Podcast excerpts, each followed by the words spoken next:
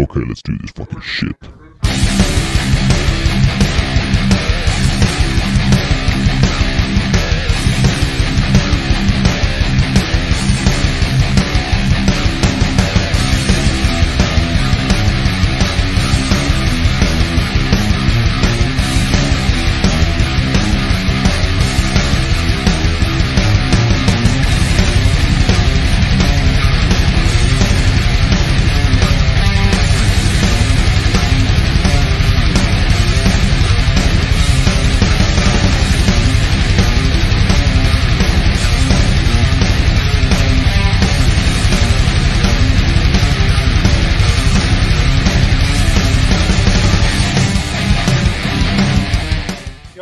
Welcome to another episode of Sitting Ringside.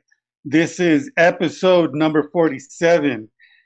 I am your host, Robert Villa, and my co host, as always, with me, we have Arlo Jumper and David Rodriguez. Making this uh, all possible is our boy, Rudy Lara. How's it going, guys? Good, brother. How we how are you doing tonight?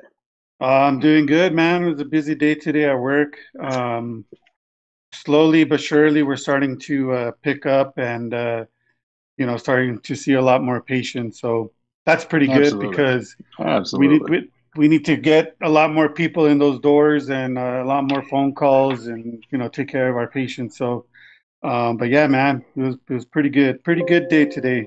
Tomorrow's gonna be pretty pretty easy, man. we got we only have- We got El Jefe letting us giving us the rundown of how Albuquerque's going. Then we got the King of Gallup, David Rodriguez. the king of Gallup. yeah, to, to, tomorrow at work is gonna be pretty good, man, because it's it's a Yeah. easy day.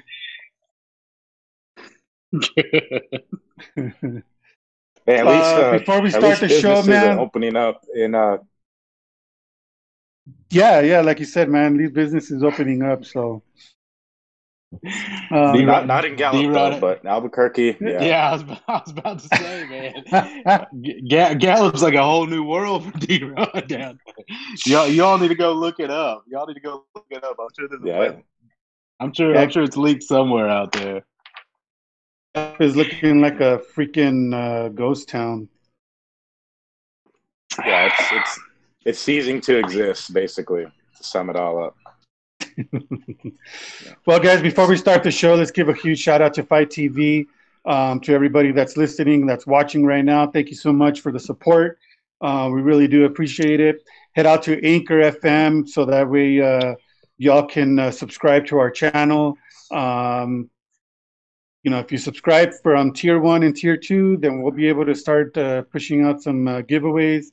And if you subscribe to tier three, you automatically get a Five Book MMA T-shirt and all the perks of uh, tier one and tier two. Uh, so you'll find it all on our website, fivebookmma.com. Uh, but yeah, man, And- And also, also, don't forget we got sitting ringside shirts out now. Also, yeah, yeah. We I just got the sitting ringside uh, ringside shirts out, and today it's official that sitting ringside is now an LLC. It's now considered an organization. Yeah, it's considered an organization slash company, so that's pretty badass, man. And we partnered up with bound Brave as happen. well. You might have noticed their uh, cool little intro at the beginning. So yeah, we're going to Yep. be having uh, some of their fighters and interact with them um, here in the near future. Yeah, that's it's gonna huge. be pretty pretty badass.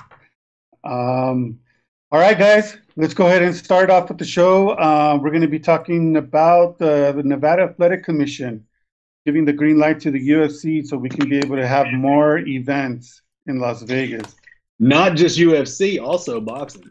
Boxing also top well. rank, and everybody Top else has been hitting them up. Yeah. Yeah. So So that's slowly breaking back in, whi- which is good. I mean, I'm sure there's going to be plenty of restrictions still, even with the seatings, because that this is allowing people to view it, right? Is this allowing people to come back in and view? I don't think so. no, no, is gonna it, be is it just no for crowd. fighting? Yeah. Okay. Well, still, I mean, they'll make plenty off of pay per view sales because everybody in the world will be buying them. So, uh, but yeah, so uh, now Rudy was mentioning how they were breaking it back down. How are how how are they bringing us back in? All the fighting and everyone with the weigh-ins and the testings and Uh, I think the only way thing that they did as far as changes go is they added an additional test. Um, when you get there, they test you. You're quarantined all week until you get your results, and then uh, on Friday weigh-ins, they test you. You quarantine all day until you get your results as well. So the second test is is the one that they're doing. Um, that's different.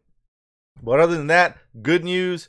Uh, out of 32 fighters that have been tested so far, over a thousand tests, only one fighter came back positive, and that was Jacare Souza. It's been a good, uh, a good, uh, I guess, foot forward for the UFC, and uh, I think for the sporting world, um, Absolutely. in general. Yeah, see, to to that point, um, it's a it's a thing where Dana White was super confident they could make it happen, and him doing it. I mean, you know, Dana White's a risk taker. You know, starting the. UFC in in the Fertitta era, that was a risk. I think in a recent interview with uh, Brett Okamoto, um, Okamoto asked him about the the costs incurring uh, to put on these shows, and you know they are in a position to throw the money out there and make it as safe as possible and uh, ensure the fighters' safety because I think that was the most important thing, and that's what he said. He's like, as far, long as the fighters were comfortable, uh, Jacksonville gave us the go for the three event uh, eight day thing, so that was fucking awesome. Here we are again, another event happening. Uh, we're going back to Vegas. Uh, that's where Dana White, the head UFC headquarters, uh, you know, they're going to save a little bit of money because I'm sure there's plenty of costs uh, that they've had to to shell out to get the just those three cards into Jacksonville. Uh, but yeah, the Apex Center, a small cage. It's going to be some exciting bouts. Uh, the UFC's been matching up. Uh, there's some title fights in the works, but there's been definitely great matchmaking on the side of Dana White, Sean Shelby, and his crew. Now, what I think got this process started faster, regardless if it's a joke or whatever everybody wants to make of it, was Fight Island.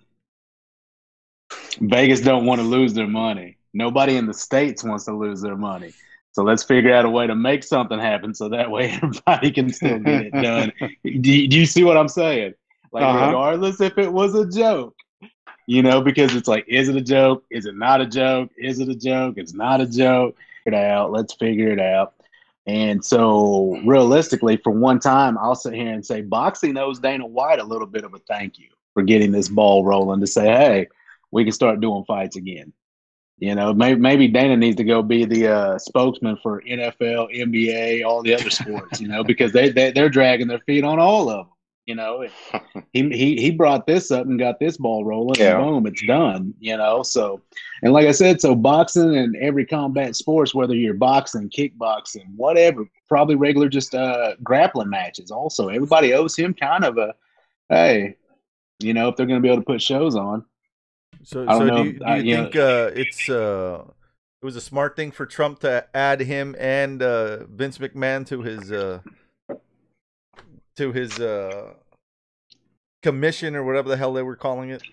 I think it was a good idea. Vin- Shit, it's Vince, no, why's that? Vince. Um, like like I kind of like I like we touched base on a couple episodes before. You know, Vince kind of got brought. You know, Dana is really a self-made dude. And you take Vince, Vince, Vince kind of got a already successful company, even if he bought it or bought it. I mean, it was his dad's company. I don't, I don't know. I can't see him just dropping tons of money on it. Anyways, he kind of got a good business already handed to him, and I mean, I, I don't know. I, I don't like Vince as a businessman because when he ran WWE, he had all the goofy, uh, goofy ass characters, and they would say that in the Monday Night Wars when you watched it. When Vince ran the business, he ran it kind of shitty. And then when he let other people take over is when they got the attitude era. They got all this to fight back against on the Monday Night War. So I'm not sure if he's the best businessman, but he has enough money to hire good businessmen. Does that make sense? So, so that's why I'm not agreeing with bringing someone like Vince. Now, someone like Dana, look what Dana already did. Even though there's no fans to it, he still got fighting brought back onto a mainstream. Uh, the guy knows how to talk to people, regardless if you like him or not. He knows how to talk to people because he knows where a lot of people come from. Because, like I said, he kind of brought himself up. Like D Rod said, he's a real risk taker. Yep, Yeah. I agree with you. I- I, I think uh, it was smart to bring Dana in just because of he's been in this game for a very long time. He knows this, the the the fighting aspect, the business aspect of combat sports. So it was a good idea that uh, Dana is uh, you know came along. I kind of agree with you, Arlo, about Vince McMahon. I mean, I mean, you really didn't hear about him. All you heard was that one article of him being mentioned that he's going to be part of this movement. Well, I don't know, you Yep. guys. I mean, you, you fail to to remember they set the precedent for live sports. They were the first ones to actually have an event without anybody there. It looked kind of dumb, but you know what? They were the first ones to do it, dude. So I don't know, uh, man. But I Give bet some credit. I, I but I'll I'll give him the credit for pulling the trigger, not coming up with the idea. there you go. There you go. That's that's that's where I always because a lot of the stuff that gets run by anymore is run by his son-in-law, Triple H, and all the kids. I mean, Vince is still the man, but a lot of the stuff gets. I mean, he's he's got the money to pay other people to do the thinking. So pulling the trigger and being the one, you know, that picked the target is two different things. Is that if that makes sense? Yeah, and, And- Dana too. and- he's also uh, he, he called his shot too. That's for even more credit to him. He's like, we're going to be the first sport back. He called it. He made it happen. He believed it could happen, and here we are now. Who, who else is putting on shows? But yeah, AEW, uh, WWE, they've been around. But uh, yeah, to your point, Arlo, yep, Dana White's uh, kind of created his own. You know what I mean? And, and look Yep. at what he's accomplished now. Uh, wrestling is going to continue on, of course. Uh, I do remember the show that they put on with no crowd, but that's basically the norm. If not, maybe some very limited capacity in, in events, maybe in Vegas, if, if so, in the near future. Yep. And honestly, boxing on the boxing side, if they're gonna do a boxing event, what do y'all think is like the first boxing match, like pay per view wise, like who Well, fights on that card? We we already know who's going to be fighting. Um, it's going to be uh, two fights. Uh, it's two top ranked boxing events, June 9th and June 11th. Both are taking place at the MGM Grand in Las Vegas. Shakur Stevenson versus Felix Caraballo. Headlines a June 9th card with a co feature of Mikaela Mayer versus Helen Joseph. Bennett, Bennett said Top Rank's COVID 19 plan is not done yet. So I don't think there's any information on the second event. I'm hoping it's bigger than that one, but who knows? We'll see. Well, you know, Perfect. Fury, Fury and Wilder was supposed to happen this summer. Now, I don't, I don't see that happening, like in this summer. But I mean, I could see it. I, I don't know who they would have to take to because boy, that's a tough one. yeah, it And honest, and, and honestly, boxing's going to need to really step up to put on a good card. They're going to need a, a Wilder, a Fury. I mean, even though with the rumor mill of Mike Tyson, Mike Mike's not. We'll get in that later, but I'm going to say Mike's not headlining nothing like that. You know who they need? you guys know who they need to make to come back. This guy Who's that? right here. oh yeah, dude. It, it, but that'd be a Golden Boy promotion, you know, not not a top rank. Yeah, But but So- still, I mean, you could still make a, a, a top ranked fighter versus Canelo, and dude, you put Canelo with anybody that's remotely got a name, dude. That's that's selling Mhm. almost almost a hundred mil. You know, he's got such Easy. the big Mex. He's got such the big Mexico following. You know that that he's always going to sell, and Oscar knows that. You know, Oscar knows his cash cow. Uh, now the question is, who's he going to fight, and will it be a dangerous fight or just another uh, another Canelo going to go in there and whoop somebody's ass fight? I still think in a, in a I still think in a Triple G. roundabout way. Even even if he fought G, and that would be that would sell. That would Yeah. totally sell because everybody's like, G. oh, he needs. Everyone says he needs a rematch, G, but at the same time, I honestly think time he'll stop him because he's Oh. getting hit way. He, he's getting hit way too much anymore. He's not. what little bit of speed he had's gone. Uh, his power's still kind of there, but you can see you can just see him getting old. And you know, there's nothing wrong with that, but they're gonna make the fight out to be oh Canelo versus Triple G like Triple G seven eight years ago, you know, and then he's gonna come up and get mauled, and they're gonna Oscar's gonna talk about how Canelo's the greatest, better than Floyd, et cetera, et cetera. but I mean, like I said, it, there could be a shot at uh maybe well, it's hopes and dreams, but maybe it'd be Triple G and uh, Canelo on the streets of Vegas, just in like a glass encased, you know what I mean, thing where Bare, bare knuckle, Yeah. bare knuckle, dude. That would that would be games. I would watch that. Bare knuckle would put Triple G a little higher. Uh, Yeah, it would. It would. It, put it would put little it just just a little higher up. I mean, that would start even in the playing field if they were bare knuckled in that glass box. I'm just saying, because Triple G busts you with a with a bare knuckle. I mean, he he hurt people with you know eight ounce gloves on, eight ten Mhm. ounce gloves. So you put him in it with with nothing, boy, he's gonna he's gonna hurt you. That that'd been funny. That'd have been funny, but or the old uh, like the old uh, what's the venue uh, Vegas there was a lot of uh, a lot of combat sports happened there it was the Caesar's Palace right the Yeah. outdoor venue the old outdoor Caesars, yeah, dude. yeah Like like I want to see stuff like that come back realistically. yeah You know what I mean? Like That Bernard would be Hopkins, badass. Like even Bernard Hopkins a few years ago, uh, I forget who he fought, but he fought him outside at Yankee Stadium. I mean, See, that that's was awesome. the Fight Island as much as it's like I don't know rumored or whatever like honestly from the word of Dana like it's actually happening like he's planning to stay there for a month um, I don't know if it's like the on a beach or if it's in his backyard or on a yacht that the Fertittas own I really don't know but it's Yeah. something to where there there's some type of island feel and uh, surrounding to it. So we'll, we'll know, I guess, like in the coming weeks. Dana said, Like- I think a week a week or two ago, the everything's in place, but um, they can't reveal location or anything like matchups. I, I guarantee there's some type of huge fight that's going to be like Oh. headlining that card. So. Yeah. The closest thing to uh, outdoors, If he wants to stand there and mix it up with a younger guy that still hits pretty hard. I mean, I, I, I still haven't seen Conor carry his power up with him through the weight classes, but No. I haven't seen I haven't seen Anderson's chin hold up like it used to either. So I mean, that's two risks that he's probably not going to want to take. Uh, Yeah. So I I think that fight would be something big they need to work on. Just to Throw still hits money out pretty there. hard. I mean, I think that's a bigger fight than Usman or and McGregor. I think it's a bigger fight than.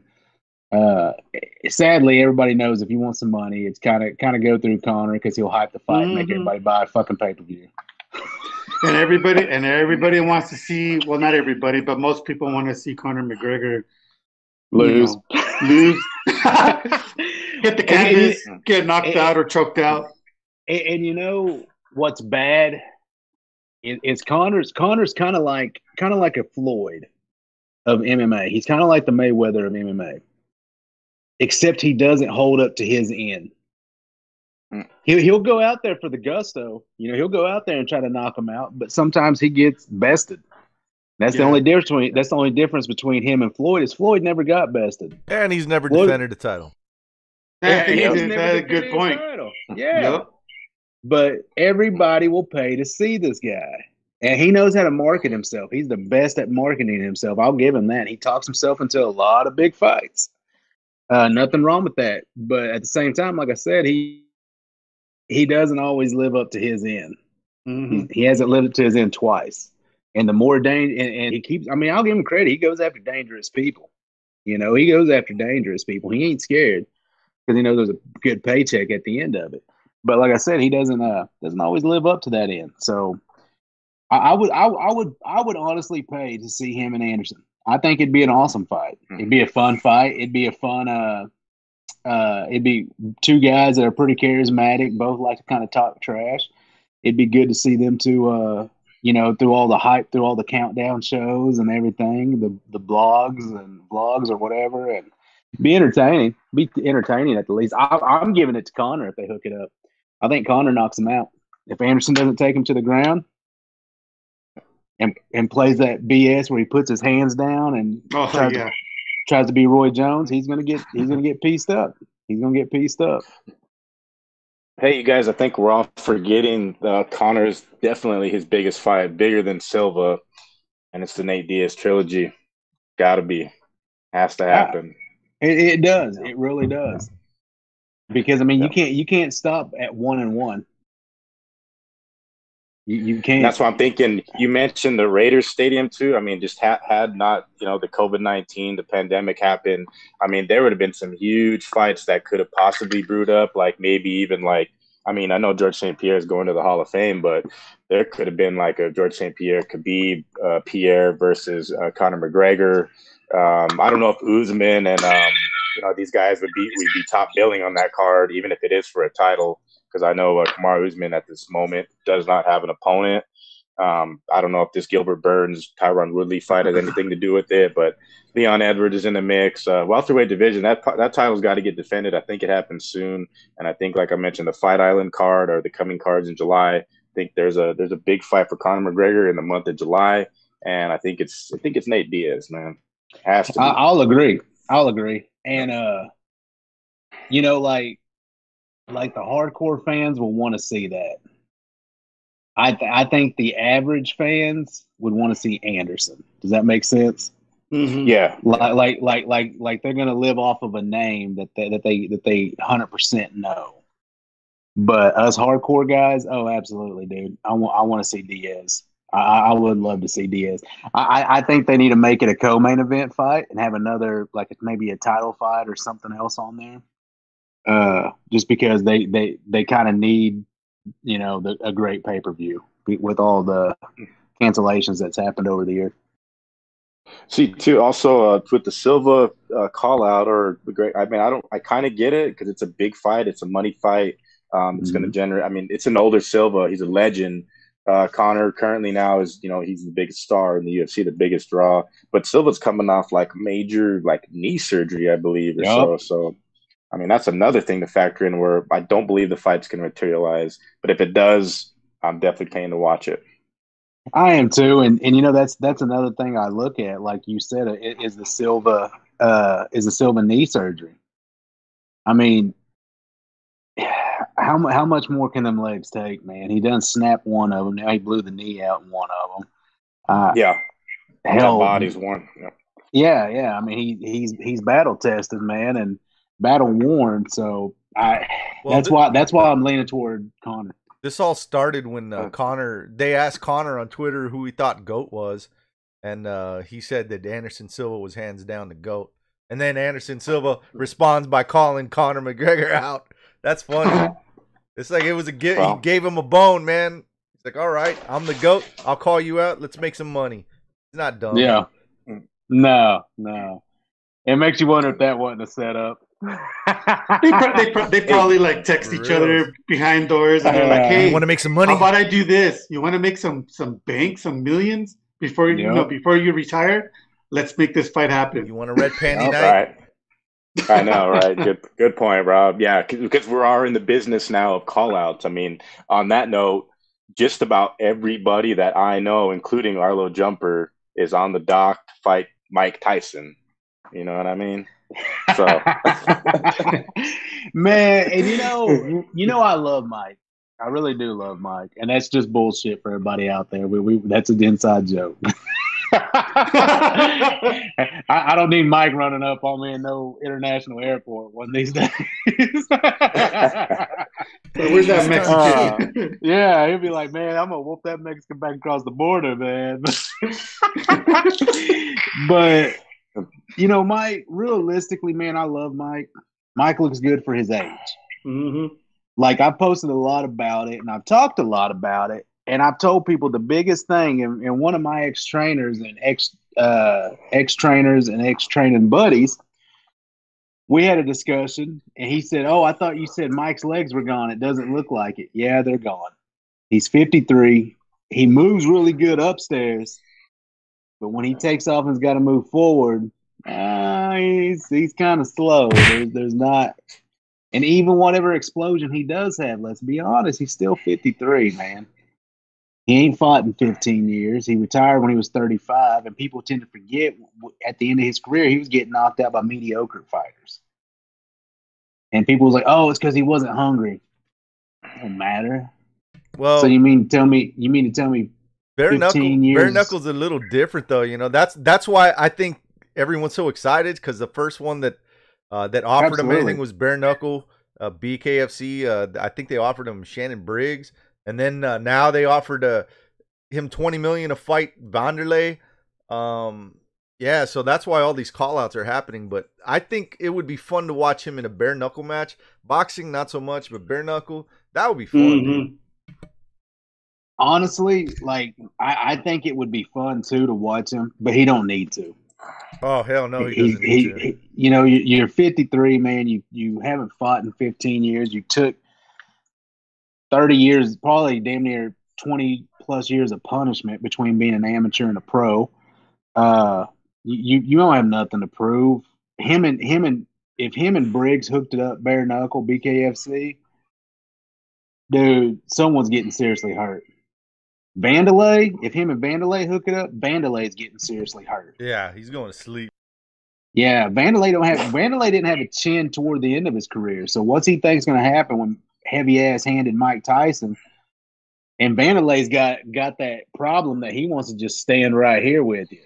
And he Mhm. does all these crazy fist swings, and Mike's just going to keep it tight, bam, bam, bam, right down the pipe, and it's over in like ten seconds. Save your money. Save your money if it happens with Vanderlei, because that shit's ending in like twenty seconds when Vanderlei comes out and makes no sense talking and just pushes Mike to piss him off at press conference. but I, you're going to see more action at the press conference than you will in the fight.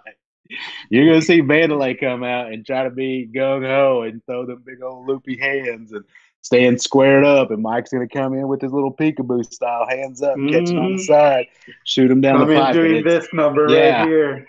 yeah, and, and and it's over, man. He's gonna he's gonna walk in, boom, boom, boom. That's it. It's over. I mean, I guarantee, I guarantee it's a one one punch knockout, and, and which is sad. Which is, and I hate to say it this way, but I guarantee you, BKFC is trying to build a big payday for them and Mike. So they're going to feed him a sacrificial lamb. I- i- If, this is just hypothetical, they would feed him the, the sacrificial lamb in a no jaw left uh, Vanderlei and go in there and crush him in one second. And the hype's going to be Mike's back, Mike's this, Mike's that, Mike's this. And then give him someone like Briggs, who's a lot taller, uh, uh, still in great shape, still has a chin, uh, still moves very well for his age. Like he moves still like a probably a fighter in his 30s, even though he's Mhm. almost 50. Uh, and that's just because he stays with it. He stays with the regiment. He he keeps his body up to shape. But someone like Briggs gets in there, somebody's gonna get hurt because Briggs Briggs Briggs comes from Brownsville just like Mike did. They're both hood dudes. They're both gonna come in there and want to start mixing it up. Uh, just just get in there and see who's got the bigger set, you know, and who's gonna who's gonna knock who out. And I see one person from BKFC say, "Well, bare knuckles a different fighting style. Bare knuckles different. Th- those guys don't know. Those guys don't know." And and I tell people they tend to forget Briggs and Briggs and Mike are hood dudes. They from the streets. They're from the streets, man. They're they're not. They, they know how to throw without gloves on. You know what I mean? That's how they learned. People people tend to forget what's his name. Something they called him Gang Green. His last name was Green. Mike whooped him out in the streets. Worse than he did in the ring. That's right. You know, Mike Mike closed that dude's half his face was swelled shut. I mean, and that wasn't with no gloves. Mike knows how to throw in the streets, man. So I I don't think he needs to get in there for bare knuckle. I, I just I just don't think he needs to. They're, they're just twenty mil. A D Rod said it a lot that BKFC probably doesn't have twenty mil to give him. See, now he did step into What- a ring recently, and it was an AEW promotion where he walked out with most unlikely of people, like from Rashad Evans, Triple Cringe himself, Henry Cejudo, and I mean, like, who's seen and this Vitor coming? and Vitor Belfort too. He But yeah, there. But see, Vitor had already said that there was some connection with uh, them being possibly like tag team partners Uh-huh. or, or so. So he was kind of hinting at this appearance, whether it was built up and uh, they had, this has been previously planned, obviously. But uh, Mike Tyson coming into a ring, getting in the face of Chris Jericho, tearing his shirt. I mean, he's making the appearance. So, but honestly, like honest opinion, y'all, we know Tyson's been called out from the guy from Tyson Fury, Fury's dad, Tito Ortiz. Ken Shamrock, Yeah. partner, friend of ours of our show. I mean, who actually does he fight if he does at all? Because in my opinion, I don't think Tyson's fighting anybody. Well, CES uh, Boxing did uh, put out a, an article that they sent us to publish to, to fight uh, for a one million plus against uh, Arlo's uh, boy. Let's check uh, Tapology. I bet you it'll be listed on there, bro. The date and the freaking time. That ain't no Hey, shit la- because right Tapology- last time last time that happened. Remember that shit? On point. Yeah, it was 100% accurate. Yeah. Now, like Berto said, you know, CES boxing promotion did offer Tyson one million, in which they can pull one million. They can Mhm. give one million. Now, now, now it states in there that they're offering him one million dollars to fight one of their guys, which is a guy I don't, I don't know him personally. I know him through other people. Uh, I know him through Vinny, my boy Gio. I, so that's where I know this cat from. Is uh, Joey Cusimano. Now, Joey's like he's that guy that's right on the brink. Like, like he has the potential. He needs, he needs just a little bit more just to get that over that hump. You know what I mean? Like Joey's got potential, man. He's big, he's strong, he hits hard. Uh, but they're offering one million to fight Joey. And I've watched a few of Joey fights. Joey can fight. Joey can fight his ass off. Uh, but they've also offered one million and then two hundred thousand dollars donation to whichever charity Mike's wife wants. Mhm. So I mean that's cool. That that and I like the way the guy stated it. The guy stated it that uh the guy stated that Mike is a fighter. So Mike needs to be in a fight. And I agree that I, I can agree to that point. I just can't agree with does Mike need to be at age 53? Because I, I love that statement that that dude said, Hey, we're going to do like, I think they're going to do like a 10 round fight. I mean, they're making it a legit fight. You know, they're going to bring Mike Tyson back out of retirement, not, not a four round exhibition, not a butterbean four rounder. You know, they're going to put a 10 round, they're going to put a 10 round, I believe it said 10 rounds on there. And like that guy said, Mike's a fighter, not, not a charity guy. You know, we'll, we'll run the fight and give him a million dollars and then donate 200 G's to the charity he wants. And, uh, I think that's very fair. I think that's a very fair deal. And the thing, the thing is, the guy at CES is uh, he's dealt with a lot of big name fighters. He had uh, my boy Vinny. He helped Vinny out through his career. Yeah, I saw Uh, that. Yeah, he had uh, he's had Vinny. He's had uh, and, and a couple other like well known uh, damn, I can't remember. Bernard Hopkins beat him for a title belt. Chad Dawson. He's had like Chad Dawson, a couple other light heavyweights, you know, that are up in the rankings or came up through the rankings. So I mean, this guy knows business, and he and he can make that million dollars happen. And I bet and uh, Mike would get something off of uh, the pay per view buys. They said yep. also because because it's going to be a no uh, a no fan fight, but they could Mhm. still run per view buy.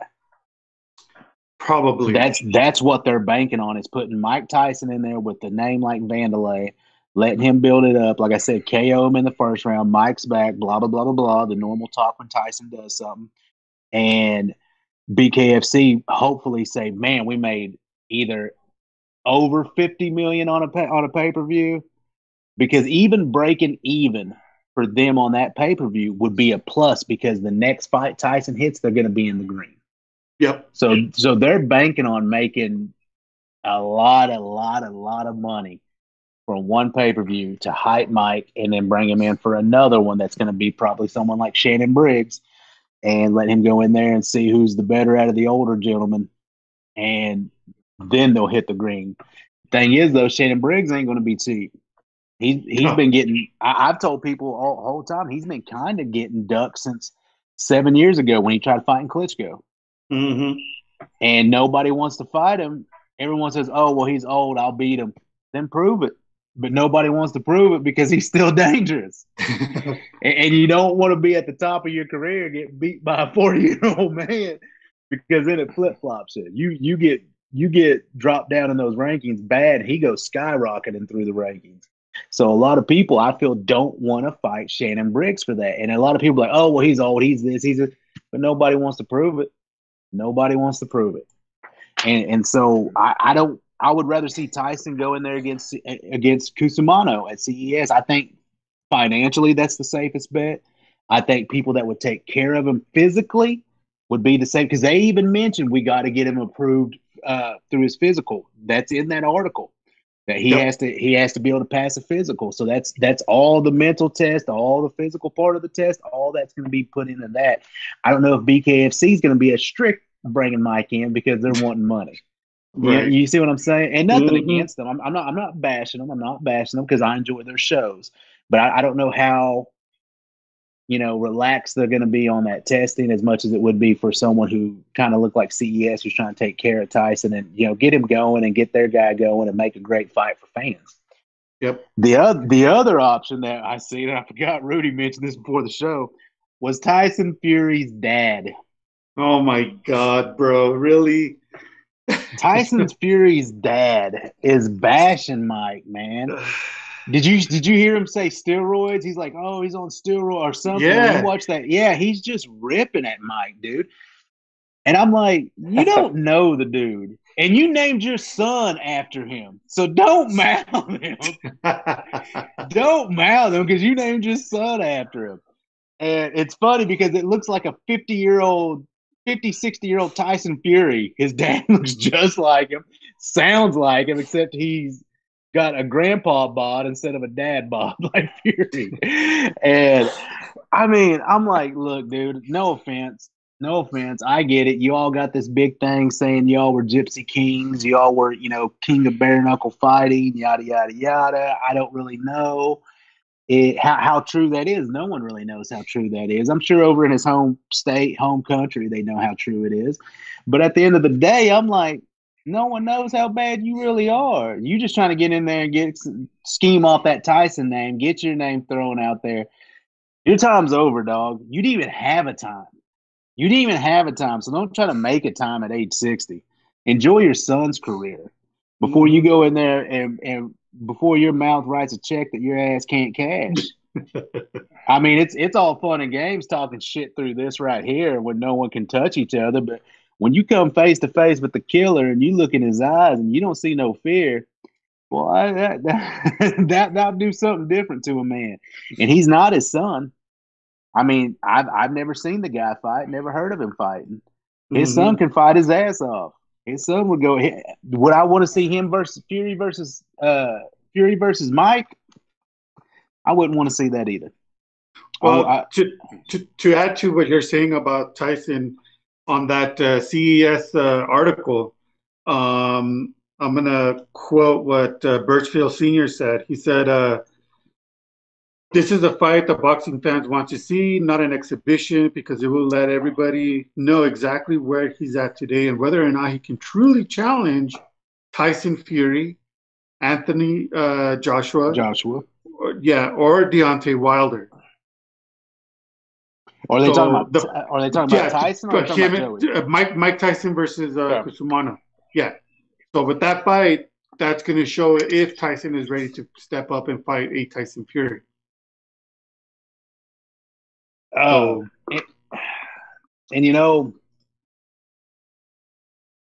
I honestly think I like Joey. I know, I don't know him personally, like I said, but I've watched him. I followed him. I know people that know him, and I, they got a lot of respect for the guy. So, so, and I respect those people. So I take their words highly.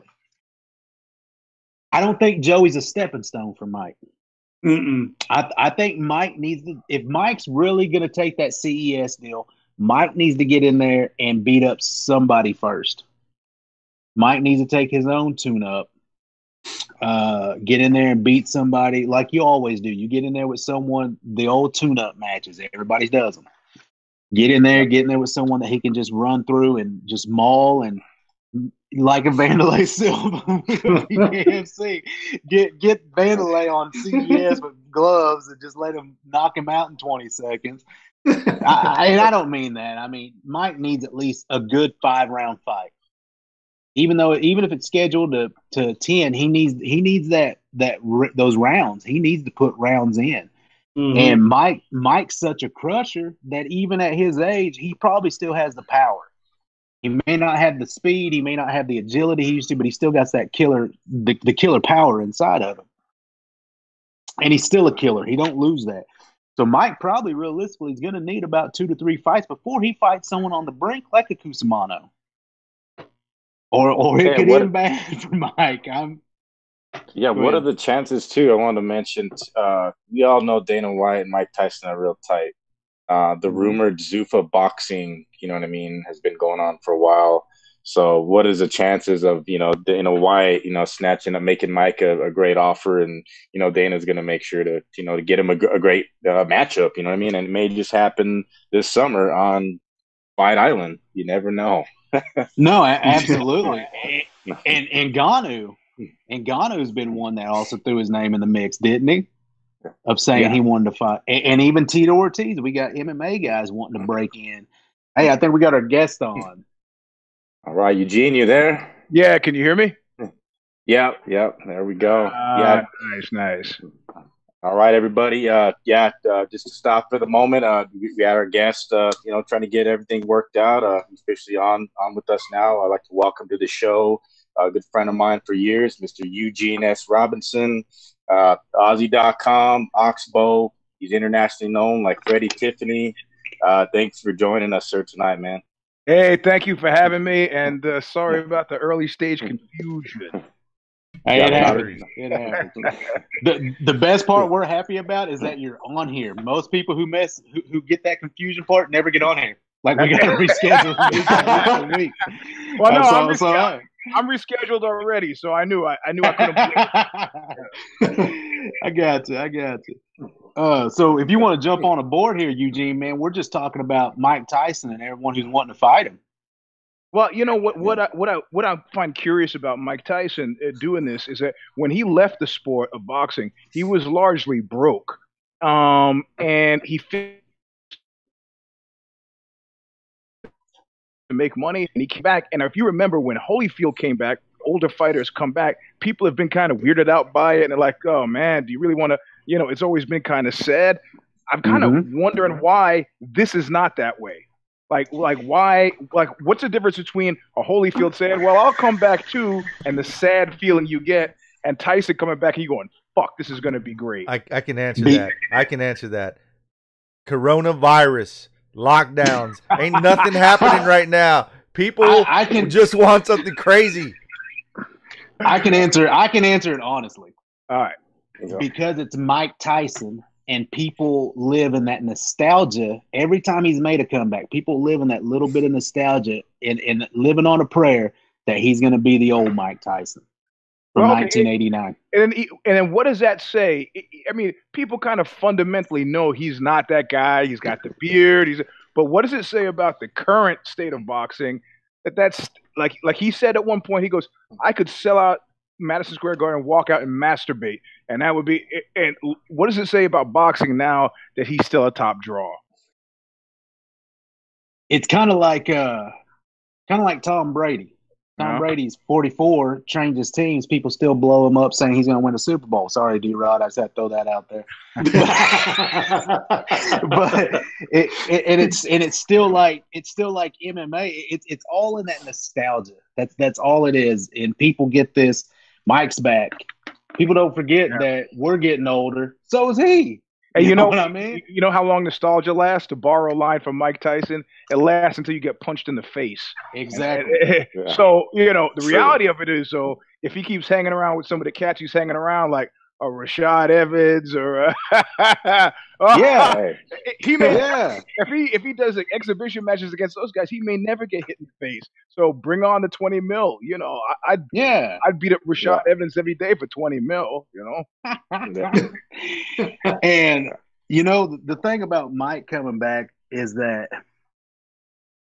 like like I was saying earlier, he looks good for his age. It, it's it's not that he looks like 20 year old Mike, hell even 30 year old Mike. He moves good and looks good for a 53 year old man. Yeah. But people see him just standing there doing this yeah, yeah, yeah, and they're like, "Oh my god, Mike's back." No, he ain't. Look at his legs; they're flat.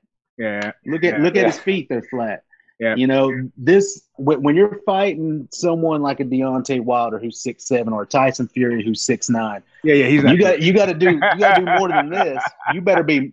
He's got to cut those old angles now. If he was 1990, 85 to 93 Tyson, he'd annihilate him. yeah, but nobody, my- but but nobody's having that conversation. I, mean, no, No, because because fundamentally we want to see Mike, but we don't want to see Mike get hurt. Whereas Absolutely. and I think we trust him enough to put himself in a position where that's not going to happen. Where I think people uh, have questionable. I mean, Holyfield had 11 kids with like eight different women and lost And he his house. yeah, yeah, and he lost his house. man. So you don't really trust his judgment uh, in the same way no. that, which is strange to say that we trust Mike's judgment a little bit, bit more than we trust Holyfield's. You know, and I tell you, Holyfield was nothing but a gentleman to me when I met him. But uh, and he and he was very candid. He talked about the eleven kids. He goes, "Well, you know, it's my cross to bear." Like, you know, I a buddy of Mhm. mine said, "Weave in a condom." I guess I should have done that, but oh well. So, but just recognizing that you've made mistakes is not the same as dealing with fixing those mistakes, which is maybe why we don't feel comfortable with Holyfield says, "I want to come back too." It's like, no, no, bro, don't, don't, don't do that. And, No. No. and and and and I think the the other thing that people get excited about Mike and they don't get excited about Evander is the styles. Evander Evander fought great. I mean, he he fought great. You knew if you if you went and watched an Evander Holyfield fight, you were going to see a dog fight. Vander made every fight a dog fight, but he didn't stop you. And you would also And see my- a headbutt. You would also see a headbutt.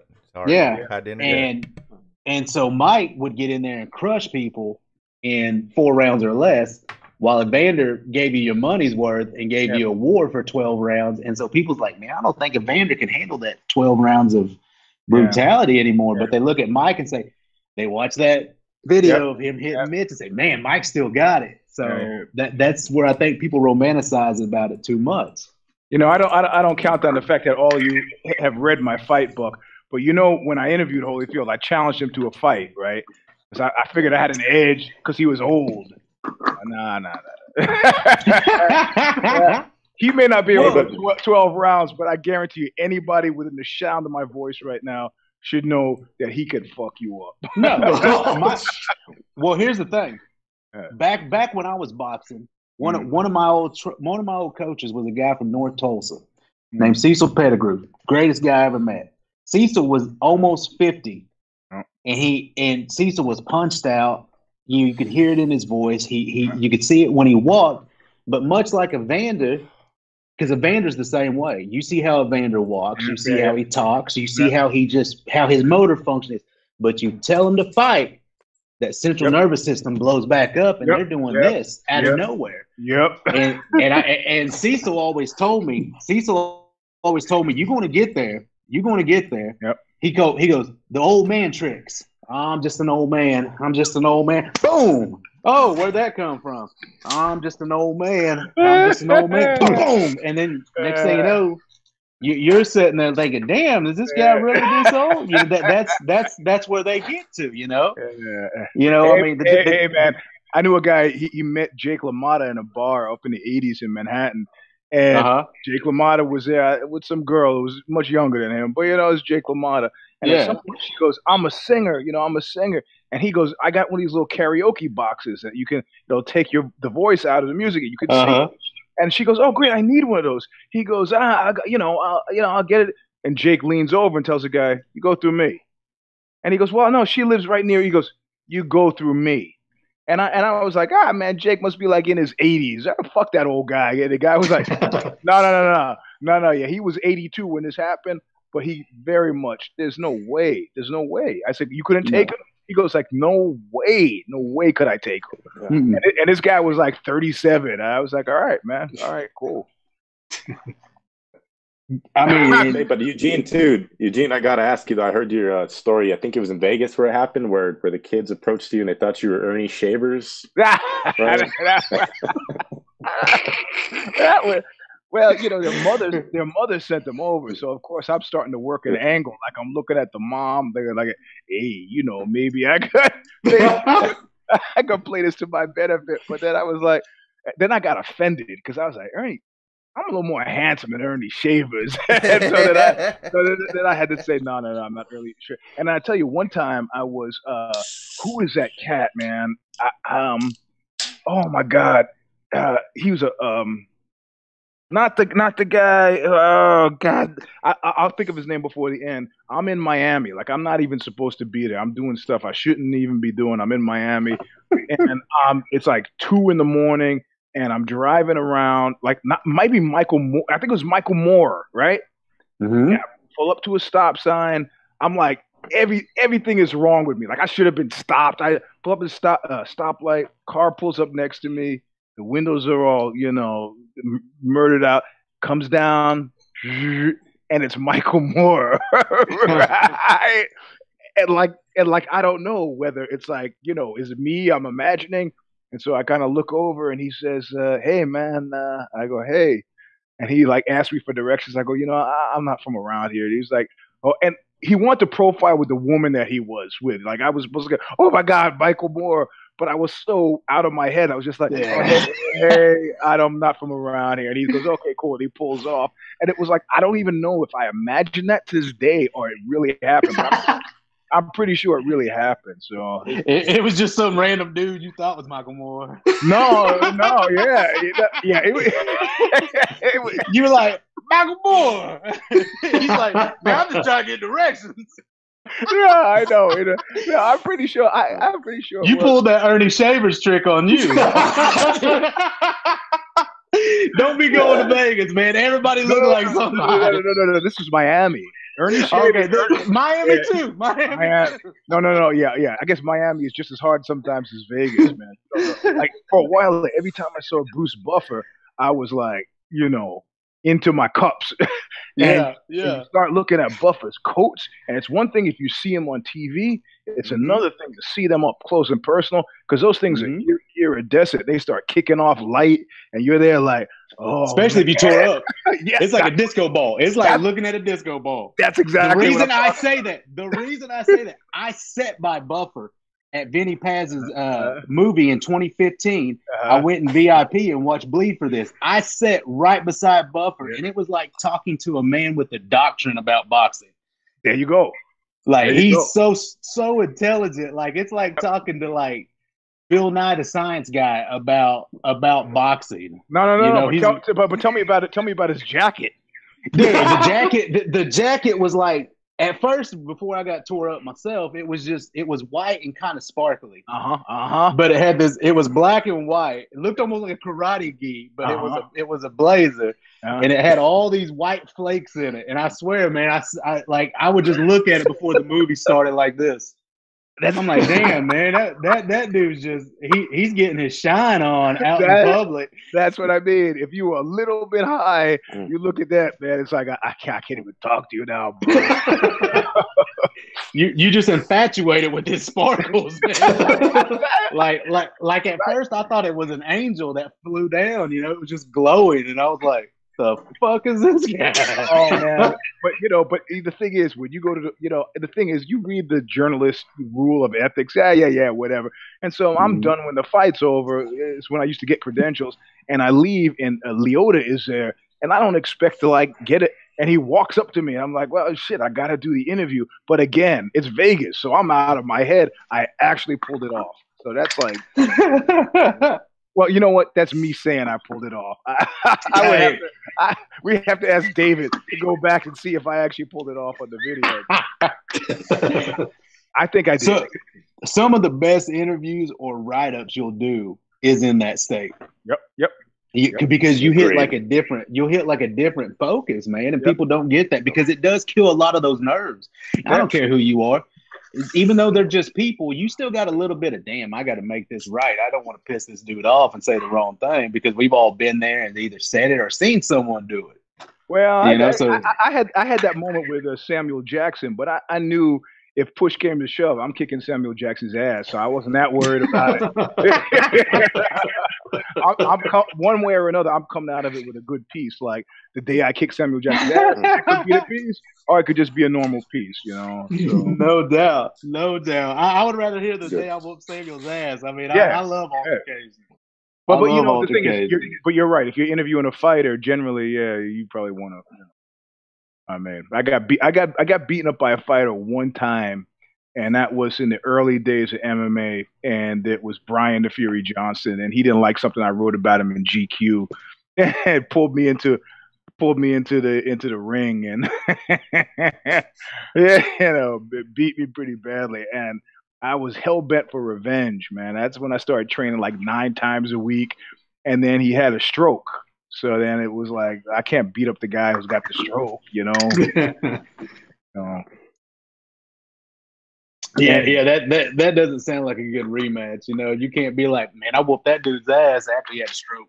well, you know, exactly, and, and nobody would understand it. They were like, "What do you?" nah, you know, I had revenge. No, no, it doesn't work that way. You guys let that shit go now. So, uh, damn, that's that's a great story, but a shitty ending. You know, you, you train it like you, Yeah. you look like you look like Rocky. You know, Rocky Four training in Siberia. You know, and then they're like, oh man, that that motherfucker's all fucked up now. Damn. Yeah, but, but, but you know, but hey, you know, there's some guys. There are guys who I used to hang with, and I would think, yeah, that the the human connection, the milk of human kindness, would cause them to make a very different decision. You know, like, like, yeah, you know, they would. Re- and I remember this one friend of mine in the Lower East Side in Diego, and I thought, you know, he, he's going to have that same sensation. And Diego took off after this guy who clearly, you know, had already, you know, and he just whipped him with a chain, with Yeah. with a with a with a not even a, like a like a dog leash, but one of those chains that they have to to, to lock up your motorcycle. oh damn! Yep. I was, I was like, there was absolutely. I, I don't think I've seen a greater example of absolutely no mercy. Absolutely. Well, Brutal. and, and you know, and you know that just goes to. I always tell a lot of people, a pit bull doesn't care if it's a Chihuahua. Yeah, so right. so so watch your mouth when Yep. you're out in public. If you ain't if you ain't ready, Yep. if, if you ain't if you ain't the same kind of dog that other guy is, what? Yep. Because I had a I had a friend similar that I used to fight with. Uh-huh. He was one of my old sparring partners, except he was he was a little crazy too, man, too crazy. And he actually killed a guy with his Uh-huh. hands outside of a nightclub, Yeah. and because he couldn't let what the guy said go, Uh huh. you Did know. he- And the guy did- was the Do you do time for it? actually no. Oh, That's the crazy part because even though they got into it and they got into the altercation, when the EMTs came to get him, they dropped him twice. Oh, EMTs dropped him twice, so Oh. that got him off the hook. he got lucky. And Damn. very, very. Hey But man, this, I- this, th- there's a there's a story I wanted to put in a fight book where this cat is gay, gay dude in San Francisco, and he's walking down the street with his boyfriend. They're holding hands, and somebody says, "Yo, let's let's jack them. We're gonna rob these guys." And so they go to rob him. But what they didn't know is that the gay dude was like Golden Gloves champ, and he was a Navy SEAL, like all that shit Wow. and he uh, killed these two guys, right? So you would think clear cut case, walking down the street, hate crime. The guy tried to beat up me and my boyfriend, um, but he the guy had a knife, Yep. took the knife away from the guy, and and the court did not buy the heat of the defense thing. You know, like if you so you knock the one guy you knock, you take the knife away and then you kill them, bro. You know they're like you're supposed to be trained. You're supposed to be able to stop. And so the guy did seven years and sold that. They get got him for second second degree. That guy should. I would have gotten a better lawyer, man. I don't think you should have done Yeah, that. Yeah. that, that's that's no. bullshit. No. Total But you see, but it, but but it was it was a San, perfect San Francisco story because the gay dudes are white, and it was in a black neighborhood. So the Mm. black the, the, the neighborhood started to make it out like it's a gentrification story, and it was a racial story. And so this guy got roasted. And my and I really want to put it in the fight book because it was just it it would make everybody upset because fundamentally it was just about two guys jacking two other Yep. guys, and that's the story. And you get what you get when you try that, and you try it with the wrong people. But Yep. all of these different kind of constituencies came into play, and dude went down for seven years. You know? Yeah, And- that, that- that's a bad thing about uh, I, I think about media and, and stories that, that they, they they label things without just putting the clear cut facts. We don't need to know what we don't need to know that much detail about their lives, man. You know what I'm yeah, saying? but you, but but you, but you know, you know, we're all tied into that now because if I hear Absolutely. somebody did something terrible, I'll read the story to them and I go, please, please don't let him be black, please. don't." and, then, and then if he's Now, a, and then if he's a white dude, I'm like, ah, whew," you know. And, and I'm sure, like, yeah, I got friends who are Latino, like, they're, oh yeah. please don't let him be Latino, please. And they get to the end, and the guy's Asian, they're like, ah, yeah, that's all right. you know. now, now, now, you know, to touch base on what you said, I used to work law enforcement. Uh huh. And you get a lot of BS like that Yeah. because if that guy came up and pulled a knife and said, "Give me your money," he never attacked you. Does that Right. make sense? That's right. And so, and so, when he went to defend himself, Mhm. you're only allowed to defend yourself as far as they assaulted you. Correct. And so, when he takes the knife, if he stabs someone with it, he, I'd have done the same shit. I'm killing the dude. If he pulls a knife on me, you you you better be you better be ready to die. Yep. Well, if you're like, if you're the guy was like the guy was like a combat vet, so he was trying to go with the PTSD defense, and they didn't Yeah. care. So you're a combat vet, but you're a SEAL. You you're trained that you should have some sort of Mhm. control. And then I know a guy. He's a small guy. He's like five foot seven. He wrote a piece for me at Ozy, and his girlfriend calls crying. She her sister's being beaten up by the boyfriend, so they run over to the house. The boyfriend is like six foot two, two sixty. This Mhm. guy's like I said, is five foot seven, 155 pounds. A, a scuffle ensues. The guy, the boy, the big guy is fucked up. He gets stabbed, dies, right? Mhm. And uh, the guy, five foot seven guy, calls the cops. The cops show up and they arrest him. And he's like, whoa, whoa, I went over. It goes to court, and they say finally, they go, when you left the house, what did you do? Said, well, I grabbed my wallet, I grabbed my keys. Where'd the knife come from? Because, well, it's my, my pocket knife. So you grabbed your wallet, your keys, and the pocket knife. Yep, six years involuntary manslaughter, man. You know, I, I made a mental note to say it was there when I got there. Never, absolutely, I, Found didn't, I it. didn't take it with me, you know. So, absolutely, no, absolutely, and, and that and that's the damn thing about about uh about the court system is you got to watch what you say because they reword it for you so fast. Yep. I mean, like when we were talking about Tyson, look how quick they charged him for rape, and he had a freaking tax lawyer. That's Yeah. why he didn't get off. Yep, yeah, you that- know, like you were saying, you need you need damn good lawyers to get yourself off. Yeah, or, or or at least just somebody who's going to be able to convince the jury, like, look, the reasonable person standard. Yeah, This guy's six foot two, he's two hundred sixty pounds, he's drunk off his head, he's been proven to be a violent. I didn't care about that. Six years. in No. jail. If But I this was, the, over- sa- this, this was the same cat who's on a date with this woman. You mentioned pit bulls, and they're in the park doing a nice thing. They're walking in the park, and some guy sees them, and because he's a small guy, he's got to deal with this. And starts the guy starts Mm-hmm. revving up the dog, right? Because he doesn't like. He's, yeah. and he sets the dog loose on the guy, and the dog comes running for him. And my friend pulls out a gun and shoots the dog in the head. It kills the dog right there in the park, right? And the guy now, at this point, without his dog, is flipped out. Now he's dealing with some guy with a gun. He's like, oh, and he goes running off into the night. My friend puts his gun back in his pants and attempts to go back to the date. okay, you you know you you know you you know you're a little bit crazy if you just pull out your piece, shoot a dog with a guy that was trying to get in an altercation with you, and sent his dog on and then all you do is boom. So maybe uh, I mean, I mean, who does that? You wanna know get some cake? crazy. You know you're gangster as fuck if you just went boom. So baby, anyways, uh, well, hey, when he told me the story, what he said was, he goes, you know, she didn't want to go out with me again, and he was like, kind of paused. He goes, he pauses. I wonder why. no, no, no. But he said, what was I supposed to do? Was I supposed to let the dog attack me? What was I supposed Yeah. To? You know? she she should have been thankful that she still has a face. And so Because then, then he paused and goes, well, you know, in the end, I don't like it that much anyway. And I was like, that's that's a, that's a perfect way to end that story, you know. that that is the best way to end that story, you know. Yeah, yeah. I mean, she she should have been really thankful for that Yep, one. That, yep, that, yep. he, that she still has a face. 'Cause That dog ain't just attacking him. Yeah, it's right. gonna maul exactly. him and then and then maul her. Yeah. And I'm sure Well, she ain't. I I'm mean, sure she me- wasn't for dressed me- to do a foot race. No, no. And, and and as an animal lover, I'd have been upset, and I would have the responsibility of it would have bounced over to the dude. She's Yep. lucky that he had the presence of mind to say, "Okay, that guy's a non-problem now. Let's go on with our date." Right? But yeah, that- Yeah. that, that, that probably was not going to. yeah. That, life, life happens fast like that. hey, you know, it? you know, you know. Actually, where it was in the park, it was that same section where this shit happened with the guy with the uh, Chris Cooper and Amy Cooper, the Ramble. It's that was that section of Central Park. Oh wow. Oh, That that's some cool. That that's some crazy historical shit going Yeah. on in that area. it's, it's a news hook, man. So I'm telling you, I'm telling you. But yeah, I mean, and like I said, you know that, like you said, that that falls on the ignorance of the owners.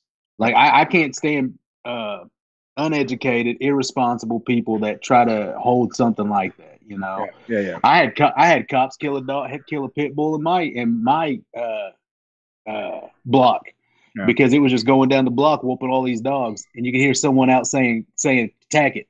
Yep. Well, I was like, fuck that, I ain't going out there. I didn't have a gun on me. Yeah, yeah, yeah, I was yeah, like, yeah. so I just called the cops. Cops came down, said, "What do you want me to do with it?" I said, "Well, fuck, what do you want to do with it?" There wasn't no one there. I was like, "Go, go pet it. That's what I want you to go do right now." well, but hey, you know, I'll tell you, uh, the, the, given the neighborhood I live in, I went out, I think early in the morning to put some garbage out, and and I, I, I'm wearing like like underwear or something because it's so early. I don't think anybody's out, but because I'm a paranoid lunatic, I always have a knife in my underwear, even if I, you know, whatever.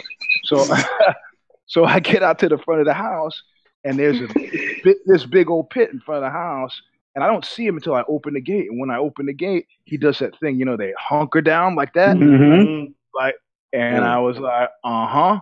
You know, it's like I'm not gonna get taken in my driveway, so like I pull a knife out and I'm, I hunker down and I'm like, come on, you know, you it's your move. And right then the owner comes walking around like there's a bush at the corner of my house, comes walking around the bush. And sees me in my underwear with a knife, bit this big old pit, and I just kind of look at him, and he looks at me, and he's like, and he puts his leash on the dog, and he walks off. It's like, hey, fuck you, bro. This is I, I'm not the crazy one here, okay? It looks, it looks, it looks like I'm the crazy one. You done lost in court. You done lost in court. I'm just gonna throw that out there right now. You doing six years for killing a dude's dog. I know, In his underwear. It- it's over. When they come to get your ass and you sit in your Fucking drawer tidy going, man, this dog with a bloody knife, man. This dog come running up to me, officer. It's over. It's over. I know, I know. But you know what? And listen, now he'll probably walk his dog in another block at least. That's true. That's true. Oh, Yeah, so, uh, That's true. so hey, hey, hey, are you guys gonna you guys gonna watch the fight tomorrow night? You gonna watch it? Or no, Saturday night. Yeah. Saturday night? Oh, yeah. Yeah, okay. Oh, yeah. yeah, we got. Yeah, uh, let's talk some about quick, that. Yeah, we got some quick hit topics uh, to hit before that, but we could do, uh, you know, some some quick uh, picks for the prediction for the fights. Eugene, I know you do your show uh, with John Nash and Steffi. Uh, you know, you do your care don't care. Awesome show. Everybody tune into that. Uh, every time there's a fight booked, and lately there's been plenty of fights, so definitely tune into that. But um, I wanted to get your opinion, Eugene, on a certain fighter that's uh, one of your favorite fighters uh, leaving a certain camp, American Top Team. Oh, you Kobe mean Cra- You, no, no, you mean Kobe Kobe Crappington? Yeah. Oh yeah. Yeah, yeah Crap, Crappington. I, Yeah. I mean, it, it ties to the welterweight division. I mean, we know it's somewhat tied up right now because uh, Kamaru Usman has got several matchups. Uh, the Leon Edwards fight is on the table. Uh, the Mhm. Jorge Masvidal fight is there. Um, but uh, Eugene, in your opinion, is the Jorge Masvidal Covington fight bigger than a welterweight title fight at this point if it's offered? No, I, I- think I think I think Crappington is. Uh, I think he's lost battalion, man. I think he's he's he's out out out in the midst, and by by by that I mean I think he's dead and doesn't know it. You know, I mean because he, given what they they backed up the truck to that, for that guy, uh, thinking they needed some of what he brought, and at this point, whatever that was. Whether it was the bald one, that being Dana White, hopscotching him to get into Trump's good graces, or whatever. It's pretty clear they don't need him. They don't need him for the invite. They, and and Trump himself is one of those cats who only likes winners. So it's like, you know, he he is he's a dead man walking. Nobody wants him. I mean, can, you think can you think of any matchup that he could be in it could could not immediately be trumped by bet, another better matchup? And I, I I- mean, I can't think of this how is this guy necessary at this point? Given, keep in mind, given how much they got to pay him. Now, it'd be one thing if he's one of those, okay, I'll take 25 to show and 25. Nah, nah, he's not one of those cats. They were paying, they were paying this guy lots of money on the basis of it. And you know, Dana is one of those cats, you know, with the finger in the wind. And the finger in the wind is, you know, what is that thing from the from the Bible of like, if who if God God is with me, who stands against me, or whatever that thing is. Eh, eh, eh, who's with who's with Crappington? Is there a is there a constituency there that they don't already own? What do they need this guy Mhm. for?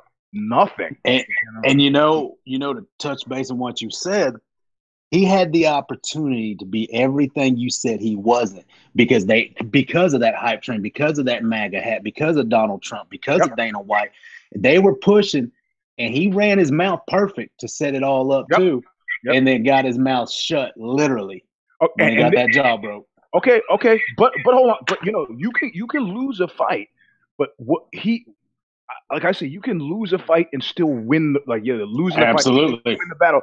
And that day between Saturday night and that Wednesday, uh, David and I we've talked about this before offline. That's a crucial period, and Yep. and and he lost his career in that three day period between Yep. Saturday night and that Wednesday. There are a couple things he could have done that would have guaranteed his placement and his interest, and maybe worked on the constituency. And he did none of those things. You know, Absolutely. I got I, wine, wine, wine. You know, Yep. I got win, win, win. I got robbed. I got you know, then going undercover, then Mhm. coming back with the same act. It's like we've been there, bro. You got you got Yep. you, you have offered us nothing new. Nothing. And and now that he's away from ATT, I mean, you look at Masvidal, he he's making exactly all the right moves, man. Yep. Whether, whether it's running back the BMF thing, whether anywhere he goes, if you look at it like a chessboard, Masvidal is set up. He's set up. It's, these are all good moves. Usman, all good moves. You know, and they can and Yeah. they can and they can take a, a McRapist and uh, and put Conor Conor McRapist in there yes. And, and and he brings the same thing. He brings the same thing that Crappington does without the baggage and the pay, uh, the the uh, the the, uh, the, the, the uh, price tag is the same. But the deal is, if both of these guys lose, they're done, right? I mean, they're re- Yep. if, if Conor loses again, you think they're going to pay him the same amount to show up to lose a third time or a second Nope. time or a third Hell time? no. Mhm. So, but um, you know, ra- rape or no rape, I mean, people still in general, I think Conor's Q rating is probably higher than Crappington. He still maintains Absolutely. few fans, you know, uh, among the, the rape apologists. But you know, Crapp- Crappington, man, the guy, he's uh, uh, I, he just Yep. it was it was painful to see because I appreciated the shtick, and I was wondering what he was going to do after that fight. I was glad to see him get his jaw broken, but he Yep. he bobbled it, and by Wednesday, that was it, man. That was it. Yep. And, and to touch base on what you said about that crucial, you know, 72 hour time frame they have Sunday to Wednesday, 96 hours, however you want to add it. Mm. Uh, it it's kind of like the same situation Deontay Wilder did Yeah. back when he lost to Fury. Yeah. You, you can't you can't come up in the hurt business. You can't come up and make excuses. Whether it's boxing, whether it's MMA, you can't come and make excuses because it's the hurt business. Everybody's gonna get their ass beat at some time. Yeah, and also, also, what you most need as a fighter at that point is you gotta, you gotta go woodshed that thing and work on this thing. Get your head in shape. That- that's exactly. because you're not going to be able to go into that second fight with him having forgotten what happened that first fight. You know, mm-hmm. you, you know, and that's the biggest thing. I find like Brazilian fighters typically seem to have a hard time, kind of like, okay, whatever happened yesterday is gone. I'm going to focus forward. They seem to they seem to do a worse job of remembering, which is a you know, it's a it's a survival adaptation, right? I mean, Touche. if I can't remember whether that bear was in the cave or not, I probably will not have children, right? Touche. I won't be around, I won't be around to raise them because I'm gonna go. Mhm. I'm gonna go in the cave. I'm gonna get killed by the bear. You know. So um, I don't know, man. Yeah, it's a, it's a it's a crucial period. It's and I've seen people like win fights, and by Wednesday, people hated them because it, Johnny Boney Joni being a prime example. You know, he's coming. Mhm. Hey, people love him on Saturday and does some stupid shit, and then by Wednesday, he's like, oh man, you know. Mm-hmm. And you know, to touch base on the McGregor thing you were talking about, where you said he's just like him, but he can't lose. I think that's why they're strategically putting him in there with people. Yeah. Cowboy was strategically set for him because Cowboy is going to sit there and see who can bang the most. That's what he likes to do. So he's not going to have to worry about getting taken to the ground and getting Well, but tapped out. see, but you're a nicer guy than I am. I I, I, I'm going. I'm going Dealey Plaza on that, man. I, I, I, I got to go the Zapruder way. I've been watching that and watching that and watching that. I don't think that was a straight up fight, man. I think it was a work. Sorry. I know. Oh, I, I can agree. Yeah, yeah. I it wouldn't, totally it wouldn't be the first time. It Yep. wouldn't be the Nah. first time. Yep, yep. And and and I, and I watched this. I watched the comeback fight. I was like, okay, if he comes out guns blazing, he's trying. He's sending a message like that whole thing with Jake LaMotta, where he was supposed to take the dive, he didn't want to take the dive, beat the guy to where the entry was like, and did like the most incredible, unbelievable dive, and you know they all hated him. It was like I thought he's going to come back this way and he's just going to kill, and but it doesn't make it less of a work. I think he just played himself. You know, it Yep. happens. It happens. And like like we were mentioning And also- earlier. Go ahead, go ahead, D. Rod. No, I was just say, t- speaking of like you say, fighters uh, from Saturday to Wednesday, their heads in the game or they're not. They they make mistakes uh, in the media, uh, quotes or whatever. But this kind of ties into a Tyron Woodley coming back into the game after getting smashed by Usman, Um, fighting a Gilbert Burns who's on a run, and uh, he's headlining this card here. And he's, I mean, in a recent article, he's claiming, you know, major depression after the Usman loss and him claiming to be the greatest of all time. Give me the GSP fights, but I think uh, Eugene, your guys' show recently, uh, or early in the week, I think John Nash made an excellent point about this matchup for Tyron Woodley. I think it's a wake up call, and the time that he took off, hopefully he, uh, you know, I mean, his mic skills definitely haven't improved in uh, the time off, but hopefully, Yeah.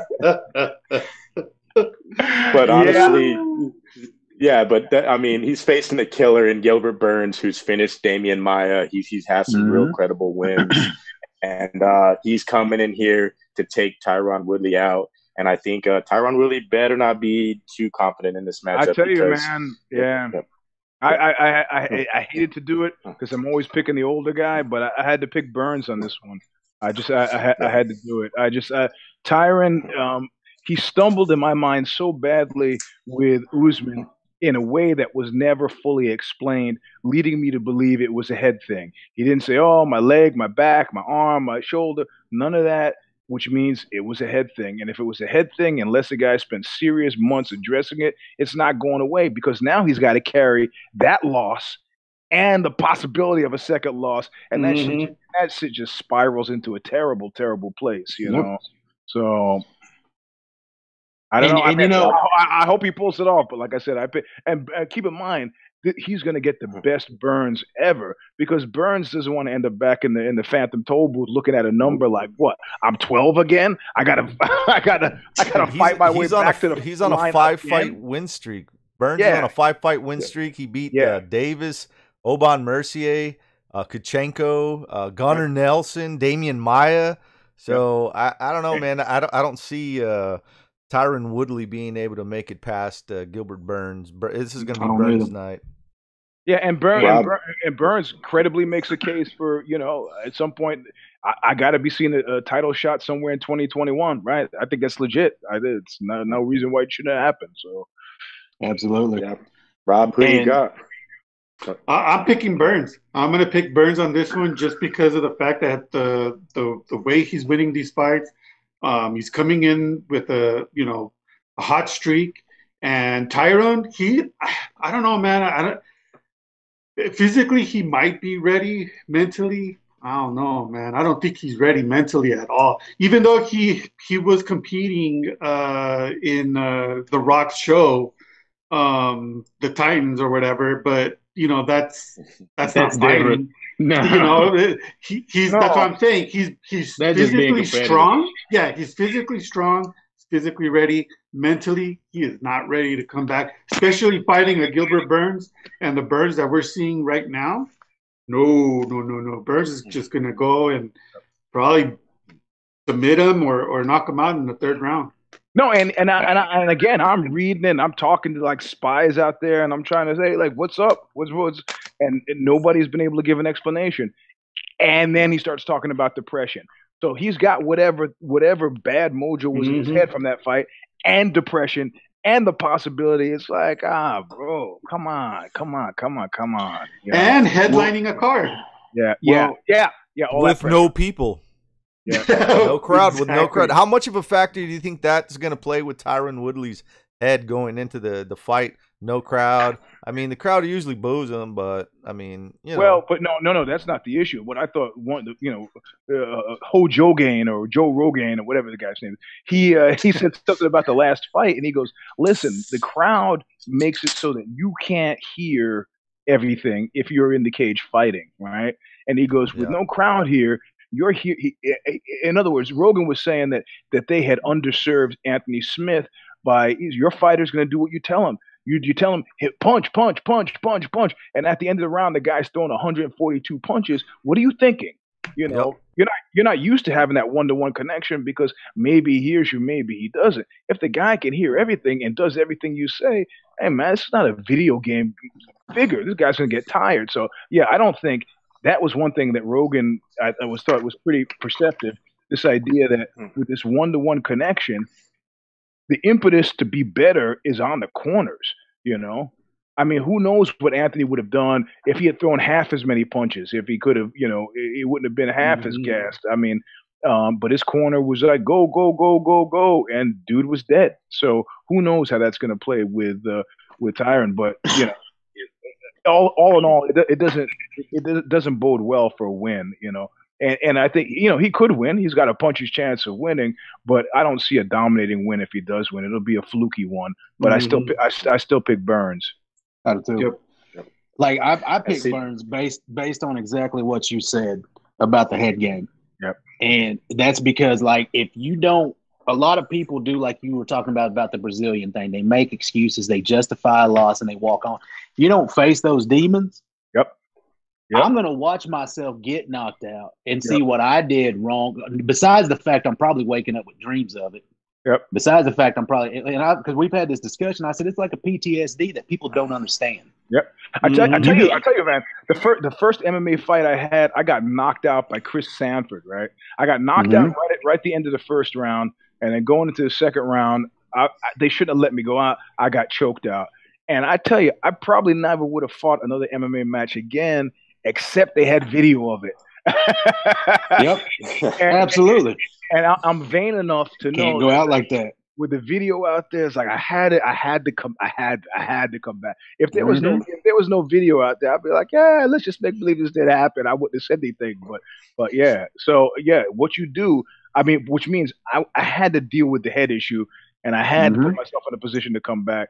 It was I had no choice, you know, You for have to face it. my own benefit, you know. And and the, the the thing that worries me about Woodley is Woodley's a seasoned fighter. Yeah. He's not a spring chicken anymore. He's not the he's not the youngest cat in there when he gets in there and fights. He's not old by any means, but he's he's been around. Mhm. And he make he, he's been in some tough fights. He makes tough fights. When you start talking of depression, Yeah. the other question that comes into my mind is the first thing is CTE because that's one of the big symptoms Yep. of of CTE. Yep. And I'm all, I'm all about keeping my my my, my fighters' heads right. That, Yep. That's my biggest thing is their safety. Yeah. And so when people start saying, "Well, you know, I hit some depression," boy, that's that's a, that's a big word. You don't want to just throw Yeah. right out the gate because there's so Yep. many things that that that come with that. It's not just the loss. Is is it your head? Yep. You know, may, maybe he needs to start looking at something. You know, to get a little more in depth look at himself mentally. What he needs, Uh, what he needs to do is hire me as a life coach. There you go. Because anytime somebody starts talking to me about depression, I go, depressed? You're depressed. Listen, let me tell you. And then I talk about half an hour about why I'm depressed. And then that, that usually cures their depression, you know. hey, you know what I think? Uh, you know, the best case scenario, as odd as it could be, but uh, Tyron Woodley goes in there, has an impressive win, and calls out Colby Crappington. yeah, that would be nice. That that and that's the thing. Crapping, Crappington's future is in other people's hands, not the place he Mhm. wants to be. Now that would be credible. If Woodley pulled out a win and called out Crappington, that would be credible, and he would have like like Run DMC rescued Aerosmith. He would have rescued Crappington from from a, few, a, a future of getting the boomerangs thrown at him. You know. Yeah, and that's a fight that a lot of people have been wanting to see, and I don't know how much, how many times Woodley has stalled the you know, I mean, it, it it's been on the on the car. It's been slated for what three years, and uh, Yeah. before even when Woodley was the champion, um, you know, uh, Covington stepped in there basically for Woodley to fight Kamaru Usman, Yep. and Yep. took that loss and got his jaw shattered, and here he is Actually, now. you would have like two. I you said, would, sorry to interrupt. I just, but you would have You're two good. guys who were terrified to lose. hmm yeah, true, very true. Which would make which would make either the biggest dog fight you ever seen or the most boringest fight you ever. There would be no middle ground. There'd be no Yeah. middle ground. Yeah. Yeah, you. I, I didn't. I, ne- I never think of the second portion of that equation. You're. I was uh, getting all Mhm. excited. You're right. You could have.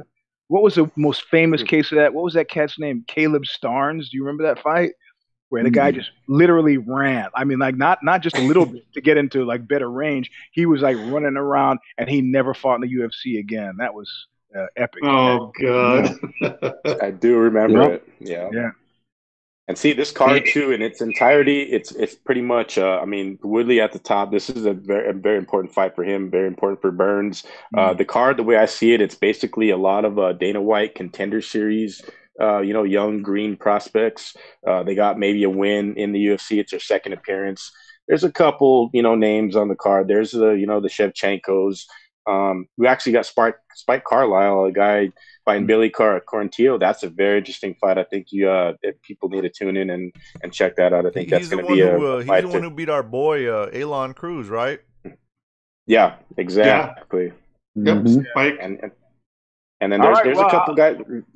I'll follow your lead on this because I only cared about three. I only cared about three fights on the card, but uh, but this is what I live for. If you say these other cats are guys to watch, I'll, I'll tune in. Yeah, and then another fight to uh, check. I mean, it would have been if Kevin Holland didn't drop out. The Daniel Rodriguez Kevin Holland fight was definitely going to be a war. Uh, Daniel Rodriguez stopped our boy Rob Tim Means standing Mhm. guillotine in Albuquerque. I was there. Only you know top notch guys that put Tim Means out of there like that. So I got to keep an eye on Daniel Rodriguez not only because he stole my nickname D Rod, but uh, he's undefeated, never been stopped. Uh, Okay. That's another matchup to really pay attention to. And um, also Brandon Royval against Tim Elliott. Brandon Roy- Royval is the champion of LFA. Um, Yep. LFA has been the feeder league for the UFC for quite some time. Um, uh, uh, a guy, Jerome Rivera, uh, who we know Alright. well, Rob, who was supposed to be Mhm. in slated for this fight. Tim Elliott got the got the call to fight Brandon Royval. So early in the card, uh, definitely look out for that. But um, yeah, Mackenzie Dern also coming back uh, undefeated, coming back to see how she does against uh, Hannah Cifers and other contender series Yeah, she uh, keeps sending. fighters. She, So she keeps she keeps sending me bikini photos, like sexy photos. Why? Why? Why she keep?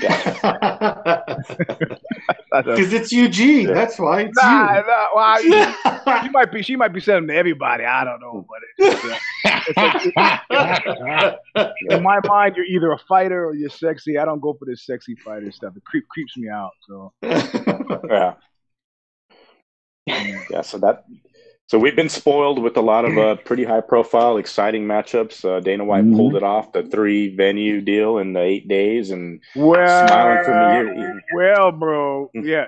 Okay, we get we gave the fighters three days between Sunday and, and Wednesday, but he's got 14 days, and uh, it, and if you get too many positives coming back, uh, he's got himself a PR. He's got himself a PR problem. He's hoping against hope, and, and I guarantee you, I guarantee you, in the rules meeting, under the guise of wanting to make sure everybody's safe, if you feel a little weird, or things feel a little bit off, come see me see me first. Yeah. You got you got to know that's that's how that's going. Mhm. Yeah, I'd like to. hundred Get, percent. we got a doctor here who will test you. A doctor test you, and you know you stay and we'll take care of you, and you don't hear anything about it. Anything about it. You Mhm. know. The Jacare thing was curious to me that we heard a lot about it, and I start to think like, yeah, he may have had it, but I think they had. I, I, I don't. I just can't trust that cat. I can't. It's hard to trust a billionaire, man. It's just hard. Yep. It's hard, you know, because he doesn't see. It's like those old cartoons where the guys are starving to death on a on a deserted island, and one guy looks at the other, and the guy looks like a hamburger. That's what. that's what a billionaire sees when they look at you. So it is, you Yep. know, eh, you're a snack for that guy. So it's hard to trust him. But yeah, four, 14 days later, if we don't get any any positive test back, yeah, it'll be a success. And in that time period, yeah, well, I agree with that. That's a great, great way to look at it because they've gotten lucky. Jacare's been the only one, but um, if they're the ones ahead of the game as far as testing and what Dana White was saying, and um, you know, keeping fighters safe and uh, making sure they're confident in there to, to get in there and compete and make it happen. So, um, and you and, another and you know it's and you know it's funny that we uh we kind of called that there was going to be one test that was going to come back positive. Yeah, Mhm. yeah, yeah, yeah. You know, we we kind we called that on that on the episode before. I was like, I guarantee you somebody will. Just I mean, just because it's Yep. The odds odds of distribution, and then did you read Sergio Moraes'? He was like, ah, "I'm a pretty healthy guy. I mean, he's cut from the UFC, but he's a pretty healthy guy." And he talked about it. He was like, "Bro, that was that was not not cool. It was miserable." And I had actually a teammate. He's a he's a cop, and he came down with it. And but he came down with it like in in and end of December. We just stopped seeing him. I said, "What happened? To, what happened to dude? What happened to dude?" He said, "Ah, man, I got some kind of weird flu." And he finally came back in like six weeks later, uh, uh, end of end end of February, early March, and I rolled with him once. And at the end of the roll, like before the roll, I made him put all Purell on his face and his hand. and at the end of the roll, I ran and I did it. I put all of my stuff, and everybody laughed at me, but they didn't laugh when they finally figured out what was going on. It was like, yeah, Mm. The dude was sick. Nobody's sick. Yeah. No, no flu last seven weeks for a healthy no. 42 year old Mhm. man. Get out of here. So, Well, well, Eugene, Thank we you. are running. We are running on Past overtime. well, well worth it though. No, definitely well worth it. Eugene, I appreciate you coming on, making time. Uh, excellent stuff, man. We'll we'll get you back on. Uh, I know the first time technical difficulties, but uh, it happens.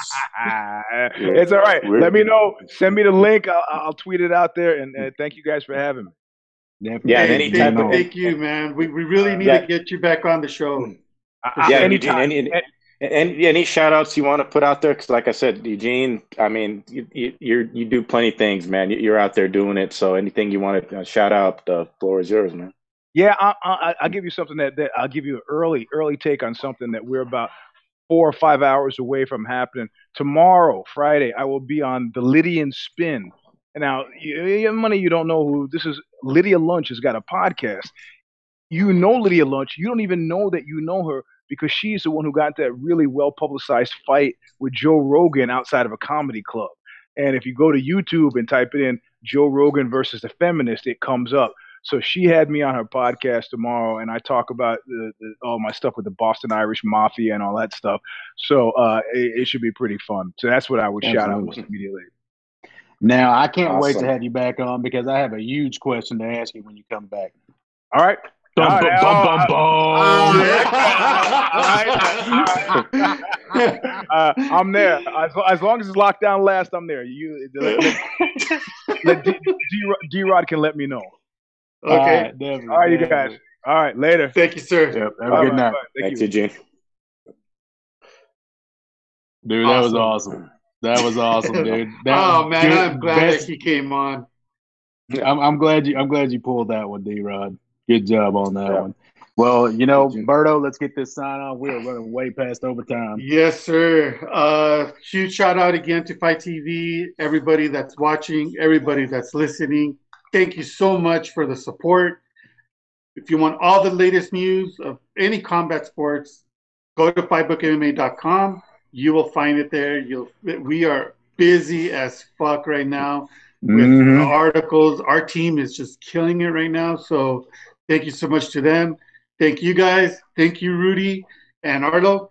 Finish the show, brother. All right, like we always do about this time. Remember, like I said, still practice social distancing just because the states are reopening. If you notice, cases keep going up. Be smart. Remember, like we always say, be prepared, not scared. Like we always do. When you want the best, when you want the best seat in the house, there's only one place to be, baby. That's sitting ringside with the four horsemen of combat sports. Till next week, we're out.